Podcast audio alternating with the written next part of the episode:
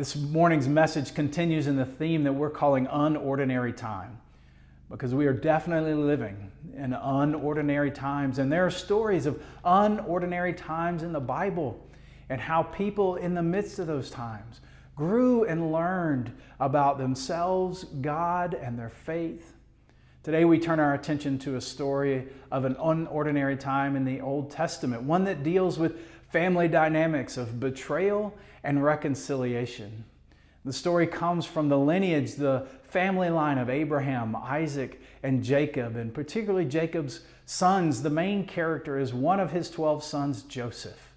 And Joseph had a hard life to say the least. He was the 11th of 12 boys born in his family. Could you imagine being number 11 in a birth order of 12 boys? What it would have been like to try to establish your identity, have your presence in the family, make a name and a place for yourself. And, and it didn't make it any better, really, that he was his father's favorite son, and all of the sons knew it. But instead of being happy for him, they were constantly jealous and angry and then one time Joseph had a dream, and in his dream he saw that he would rise up above all of his brothers and that they would all bow down to him. And what did he do with that dream? He told it to his brothers. I don't know if that was the smartest move, particularly if you're the 11th of 12. But that angered his brothers so much that they took him out away from his home and they threw him in a pit and sold him into slavery, into servanthood, and went back home and told their father that he'd been killed by a wild animal. But when Joseph was sold into slavery, he eventually ended up in the Pharaoh's castle. And he worked his way up the ladder in Pharaoh's castle until he was the number two man in all of the kingdom of Egypt. He earned Pharaoh's trust, and Pharaoh put him in charge of all of his affairs all over the kingdom. And then a famine came, but Joseph knew the famine was coming because of a dream and a dream that he had interpreted for the Pharaoh. And so for years he had had all the people in Egypt storing up, harvesting and storing up food and provisions so they would be prepared when the famine hit. And then the famine came all over Egypt and the surrounding areas. And because of the famine, his brothers, who had been living outside of Egypt, made a trip to Egypt to the Pharaoh to ask for food, to find provisions for themselves and their families. And it's there that they meet Joseph, but they don't even recognize him and know who he is as they're asking for food. And Joseph, seeing that they've brought his younger brother, hatches a scheme to get his younger brother left behind to, to stay with him so he could love and care for this brother who had not betrayed him. But then, just before the brothers are to leave and leave their youngest behind, the oldest brother, Judah, comes to Joseph, still not recognizing him and knowing who he is, and makes a plea that he could stay in his brother's place. And he explains how heartbroken their father was at the loss of his favorite child, his 11th out of 12, and how it would kill him to know that he'd also lost his youngest. And in that moment, in that conversation between Joseph and his oldest brother and his other brothers gathered, Joseph reveals to them who he is and confronts them about what they've done. This is truly a story of an unordinary time in a family. And so it's that moment of confrontation of revelation that I'm going to read for us now. And I want to ask that after I read the scripture, would you join me in responding to it? We're going to say out loud together that this surely is a word from God for us today, that there's something we can gain from this story about this unordinary time. So after I read the scripture, I'm going to say, This is the word of God for the people of God. And you say, Thanks be to God. Okay, so listen now as I read from Genesis chapter 45, verses 1 through 15. Joseph could no longer control himself in front of all his attendants, so he declared, Everyone, leave now. So no one stayed with him when he revealed his identity to his brothers.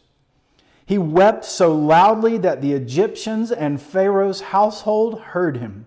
And Joseph said to his brothers, I'm Joseph. Is my father really still alive? His brothers couldn't respond because they were terrified before him. And Joseph said to his brothers, Come closer to me. And they moved closer. He said, I'm your brother Joseph, the one you sold to Egypt. Now, don't be upset and don't be angry with yourselves that you sold me here. Actually, God sent me before you to save lives. We've already had two years of famine in the land, and there are five years left without planting or harvesting. God sent me before you to make sure you'd survive and to rescue your lives in this amazing way. You didn't send me here. It was God who made me a father to Pharaoh, master of his entire household, and ruler of the whole land of Egypt. Hurry, go back to your father. Tell him this is what your son Joseph says God has made me master of all Egypt. Come down to me, don't delay. You may live in the land of Goshen so that you'll be near me, your children, your grandchildren, your flocks, your herds, and everyone with you. I will support you there, so you, your household, and everyone with you won't starve, since the famine will still last five years. You and my brother Benjamin have seen with your own eyes that I am speaking to you. Tell my father about the power in Egypt and about everything you've seen. Hurry and bring my father down here. He threw his arms around his brother Benjamin's neck and wept, and Benjamin wept on his shoulder. He kissed all of his brothers and wept embracing them. And after that, his brothers were finally able to talk to him. This is the word of God for the people of God. Thanks be to God. All this story of family dynamics, of betrayal and reconciliation, happens in the midst of a famine, a shortage of food, for everybody in the land and in the surrounding areas. It affects the Pharaoh, all of the Pharaoh's household, everybody around them.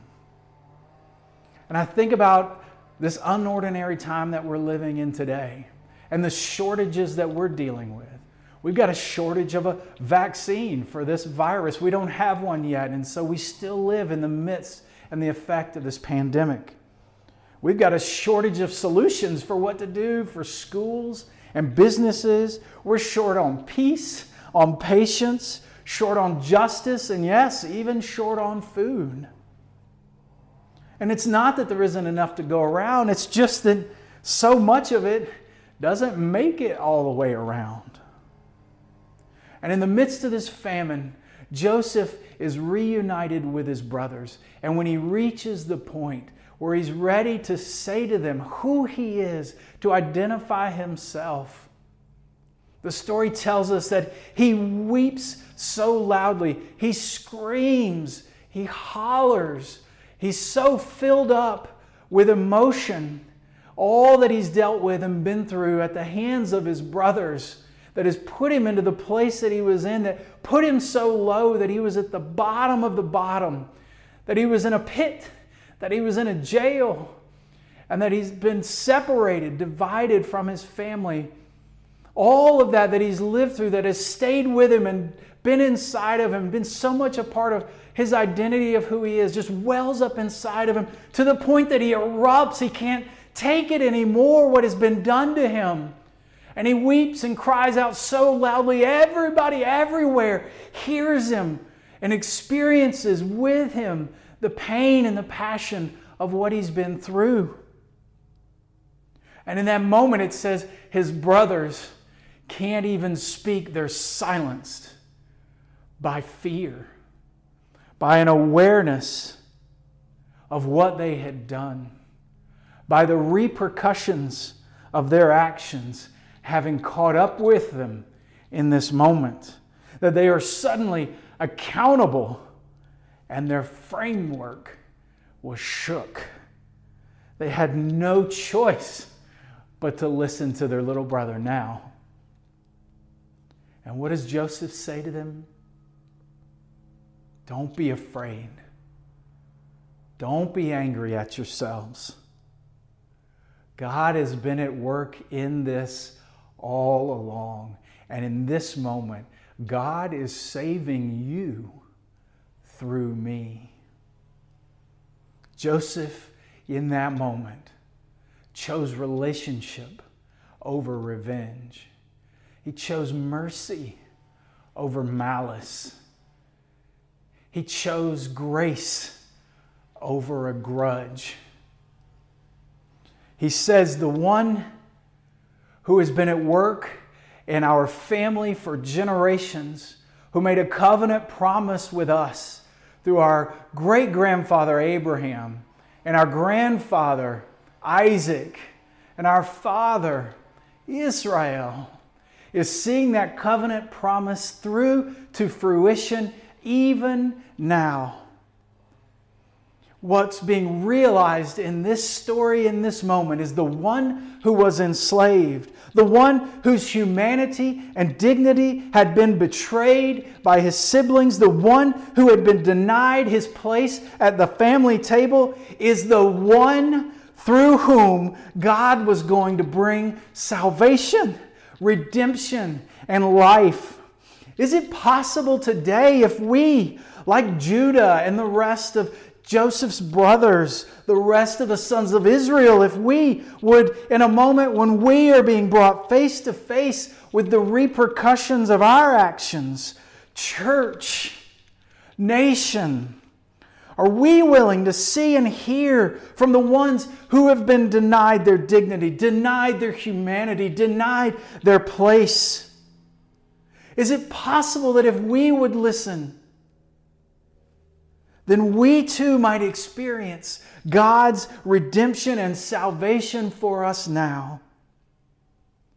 As Joseph tells his brothers, what you meant for harm, God used for good.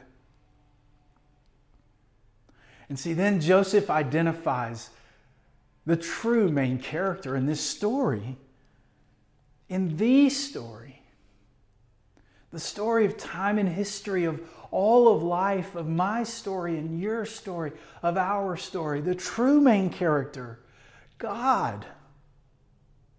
In the midst of this most unordinary experience of a family dealing with their own shortcomings and disappointment, it is God who is still at work. In the midst of, and in spite of, and possibly even making use of our brokenness and bad decisions, our needy power plays, our betrayals and revenge, our famines and heartbreaks, that God is working out something bigger, something holy, something redemptive all the while. Walter Brueggemann says of this passage that we see the sovereign character of God's purpose that can create a real newness a genesis, an unextrapolated freshness which negates the past, redefines the present, and opens futures. And that's what Joseph tells his brothers. You've been given a new life, a hope, a future. So go tell dad. Don't you want to celebrate with God? Church, don't we want to celebrate with God mercy, grace, forgiveness, and restoration? Even if it means saying, I made a huge mess of this. We've made a huge mess of this. And the one that I dealt with the worst is the one through whom God will show me a better way. Isn't that just like God? Isn't that just like our Savior? Jesus, the one who was betrayed, beaten, spat upon. The people closest to him turned their backs on him. He was hung on a cross and put to death and buried in a tomb. But it was the very one who was so poorly treated and forgotten and buried, who God brought back to life And through him, God brought life for us all. Just like God did for Joseph and his brothers and his father. And Joseph tells his brothers, Go get dad. Go tell him what is happening. Don't we want to have that same experience, church, and celebrate with God what is happening, what God is doing, even right now in our midst? As we leave the past behind, as we have our very present and futures redefined for us by God and through those whom we have treated possibly the worst. That it would be in this very moment, in these very relationships, in these very places, in this very unordinary time, where God would bring life. Full, true, real, whole life for you, for me, for our siblings, everywhere, all over the world. And it says at the close of this story that the brothers grabbed each other, embraced one another, hugged, cried together as they celebrated all that God had restored among them. May it be true for us now and every day. In the name of the Father, the Son, and the Holy Spirit. Amen.